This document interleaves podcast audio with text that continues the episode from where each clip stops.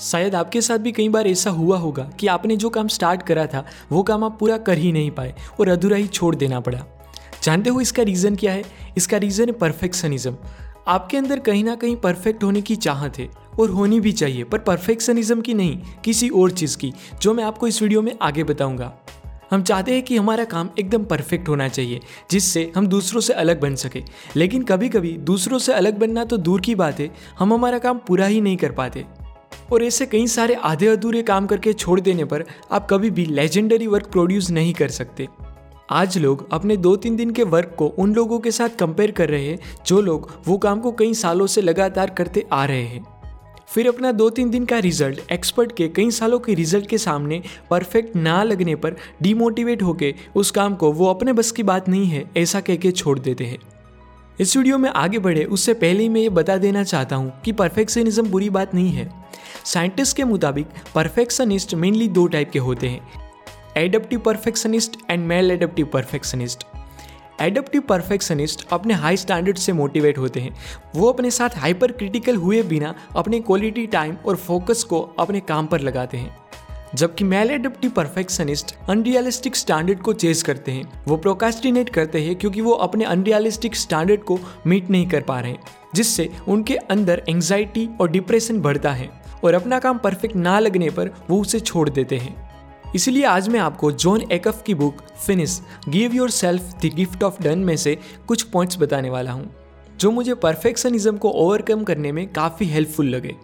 इस बुक में जॉन एकफ ने जो बातें सिखाई है, वो काफ़ी प्रैक्टिकल है। आप उसे इमीडिएटली अप्लाई कर सकते हो। और आगे जो मैं बताने वाला हूँ, वो कोई बनी बनाई बातें नहीं है, पर कई सारे लोगों के ऊपर एक्सपेरिमेंट करके और उसके रिज़ल्ट को एक्शनेबल गाइड में कन्वर्ट करके ये बुक लिखी गई है।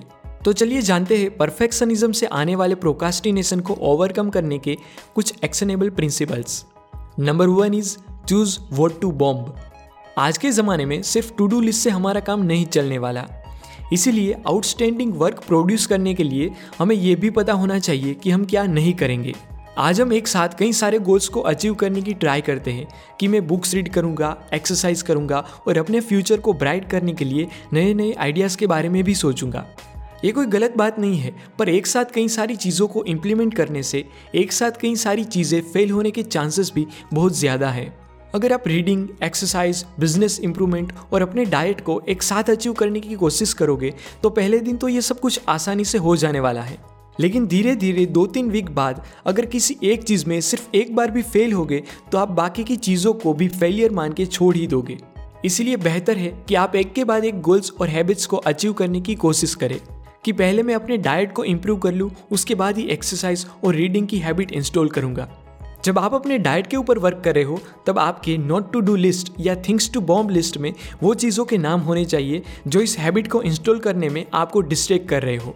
आप कोई भी गोल्स को तभी अचीव कर सकते हो जब आप उसको अपना सबसे वैल्यूएबल रिसोर्स दो, और वो है टाइम और हमें इस बात को एडमिट करनी चाहिए कि हम किसी एक चीज़ में अपना टाइम दे रहे हैं तो वो टाइम हमने किसी दूसरी चीज़ से निकाला होता है। इसलिए अगर आपके पास किसी एक चीज़ में मास्टरी हो और दूसरी चीज़ों में एवरेज या बिलो दी एवरेज हो तो घबराओ मत, क्योंकि आपने अपना टाइम एवरेज एक्टिविटी से निकाल के मास्टरी को दिया होता है। Number two is make it fun if you want it done अपने गोल्स को अचीव करते वक्त ज़्यादातर लोग फन को वेस्टेज ऑफ़ टाइम मानते हैं। वो सोचते हैं कि काम में मज़ा लेने की क्या ज़रूरत है। पर यह गलत सोच है। जॉन एकफ के मुताबिक गोल अचीवमेंट के मेनली दो इंपॉर्टेंट फैक्टर्स हैं। एक सेटिस्फेक्शन मतलब कि आप वो प्रोसेस के दौरान क्या फील करते हो? और दूसरा परफॉर्मेंस सक्सेस मतलब कि एट द एंड आपको क्या मिलेगा? जॉन एकफ की टीम ने रिसर्च करके ये पता लगाया कि जो लोग अपने गोल्स को अचीव करने की प्रोसेस का मज़ा लेते हैं, उनका परफॉर्मेंस सक्सेस 46 परसेंट तक बढ़ जाता है। अपनी प्रोसेस को एंजॉय करने के लिए आप मेनली दो रास्ते अपना सकते हो। एक है रिवॉर्ड मोटिवेशन और दूसरा है फियर मोटिवेशन इसके बेस्ट एग्ज़ाम्पल दू तो दो मोटे लड़के हैं। एक अपना वज़न कम कर रहा है क्योंकि उनको अच्छी गर्लफ्रेंड मिल जाए और दूसरा अपना वज़न कम कर रहा है क्योंकि अगर उसने अपना वज़न कम नहीं किया तो शायद वो फ्यूचर में बहुत ही खराब बीमारी का शिकार हो सकता है। तो यहाँ पर एक लड़का रिवॉर्ड के मोटिवेशन से अपना वज़न कम कर रहा है और दूसरा फियर के मोटिवेशन से। तो चूज़ आपको करना है कि आपको कौन सा मोटिवेशन आपके डेस्टिनेशन पर आपको जल्दी पहुँचा सकता है। क्योंकि जोन एकफ पब्लिक स्पीकिंग के दौरान लोगों की तालियों से ज़्यादा मोटिवेटेड वो इस बात से थे कि कहीं लोग उनका मज़ाक ना उड़ाए।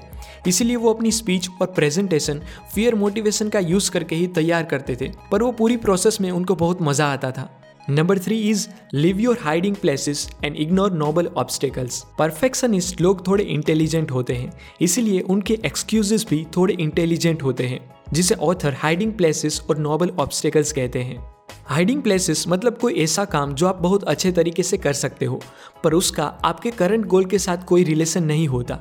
एग्ज़ाम्पल दे के बताऊँ तो मैं कोई भी मूवीज़ और टीवी सीरियल में से कई सारी पॉजिटिव बातों को नोटिस करके उसमें से कुछ सीख सकता हूँ, पर वो मुझे बुक समरी बनाने में कुछ नहीं हेल्प करने वाला।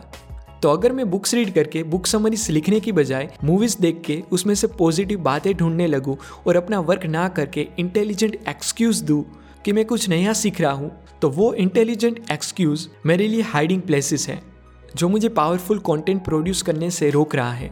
इसीलिए हमें ऐसे हाइडिंग प्लेसेस को अवॉइड करने के लिए अपने आप को सिर्फ़ एक क्वेश्चन पूछना चाहिए कि क्या लगातार मैं इस चीज़ को करने से अपने गोल को इजीली पा सकता हूँ? अगर इसका आंसर हाँ मिले तो कीप गोइंग वरना स्टॉप डूइंग दूसरी ओर है नोबल ऑब्स्टिकल्स जो हम सबने फेस किए होते हैं, लेकिन हमें पता ही नहीं चलता कि ये नोबल ऑब्स्टिकल्स हैं। नोबल ऑब्स्टिकल्स मतलब कुछ ऐसी आर्ग्यूमेंट्स जो आपको वर्क स्टार्ट करने ही नहीं देती। जब तक मेरे पास नाइकी के नए रनिंग शूज़ नहीं आ जाते, तब तक मैं जॉगिंग स्टार्ट नहीं करूँगा। नया कैमरा और माइक खरीदने के बाद ही मैं यूट्यूब के वीडियोस बनाऊँगा। मैं perfect product mission statement vision statement और लोगो बनाने के बाद ही बिज़नेस स्टार्ट करूँगा। तो ये नए शूज़ कैमरा और माइक लोगो ये सब नॉबल ऑब्स्टिकल्स है, जो आपको नहीं पता, लेकिन वो आपको काम स्टार्ट करने से रोक रहे हैं। और आप उसे, आप परफेक्शनिस्ट हो, ऐसा कह के वो नोबल ऑब्स्टिकल्स को नज़रअंदाज करते हो। तो हमें ऐसे हो सके उतने हाइडिंग प्लेसेस और नोबल ऑब्स्टिकल्स को ख़त्म करना है। और वैसे भी, कोई भी चीज़ परफेक्ट नहीं होती, क्योंकि जो चीज़ परफेक्ट होती है, उसमें कभी भी इम्प्रूवमेंट नहीं हो सकता, क्योंकि वो परफेक्ट है। बाहर से स्मूथ और क्लीन यानी कि परफेक्ट दिख रही सरफेस भी माइक्रोस्कोप में देखने पर रफ और डर्टी ही दिखाई देगी। और हाँ परफेक्शनिज्म से याद आया एप्पल के आईफोन और मैकबुक भी परफेक्ट नहीं है, क्योंकि अगर वो परफेक्ट होते तो हर साल उन्हें नए मॉडल बनाने की क्या ज़रूरत होती। जॉन एकफ ने अपनी इस बुक में कहा है कि done is better than perfect आप परफेक्शनिज्म को नहीं प्रोग्रेस को पकड़ो, क्योंकि प्रोग्रेस यानी कि ट्रायल एंड एरर मेथड ही आपको वर्ल्ड क्लास बना सकती है। राइट ब्रदर्स ने भी परफेक्शनिज्म की बजाय प्रोग्रेस को चुना। उन्होंने प्लेन में टॉयलेट एसी किचन और ग्लोसी लुक, यानी कि परफेक्शनिज्म पाने की बजाय बस काम स्टार्ट करके पहले प्लेन को हवा में ज़्यादा देर तक कैसे उड़ाया जाए, वो सोचा और प्लेन का पहला वर्जन बनाया और उसमें धीरे धीरे इम्प्रूवमेंट लाते गए। मैं चाहता हूँ कि आप भी अभी जो भी नया वर्क स्टार्ट करना चाहते हो, वो बस स्टार्ट करो और धीरे धीरे उसमें एंड्रॉयड की तरह वर्जन अपडेट करते जाओ तो लोग सामने से आपको परफेक्ट कहने लगेंगे। आप artist businessman singer dancer musician innovator जो भी बनना चाहते हो, बस अपने वर्क का पहला वर्जन पब्लिश कर दो। फिर चाहे वो कितना भी बेकार क्यों ना हो, क्योंकि जो चीज़ें दुनिया में एग्जिस्ट करती है, वो ही इम्प्रूव हो सकती है। जो वर्क आप लोगों को दिखाएँगे ही नहीं, वो इम्प्रूव भी नहीं हो सकता।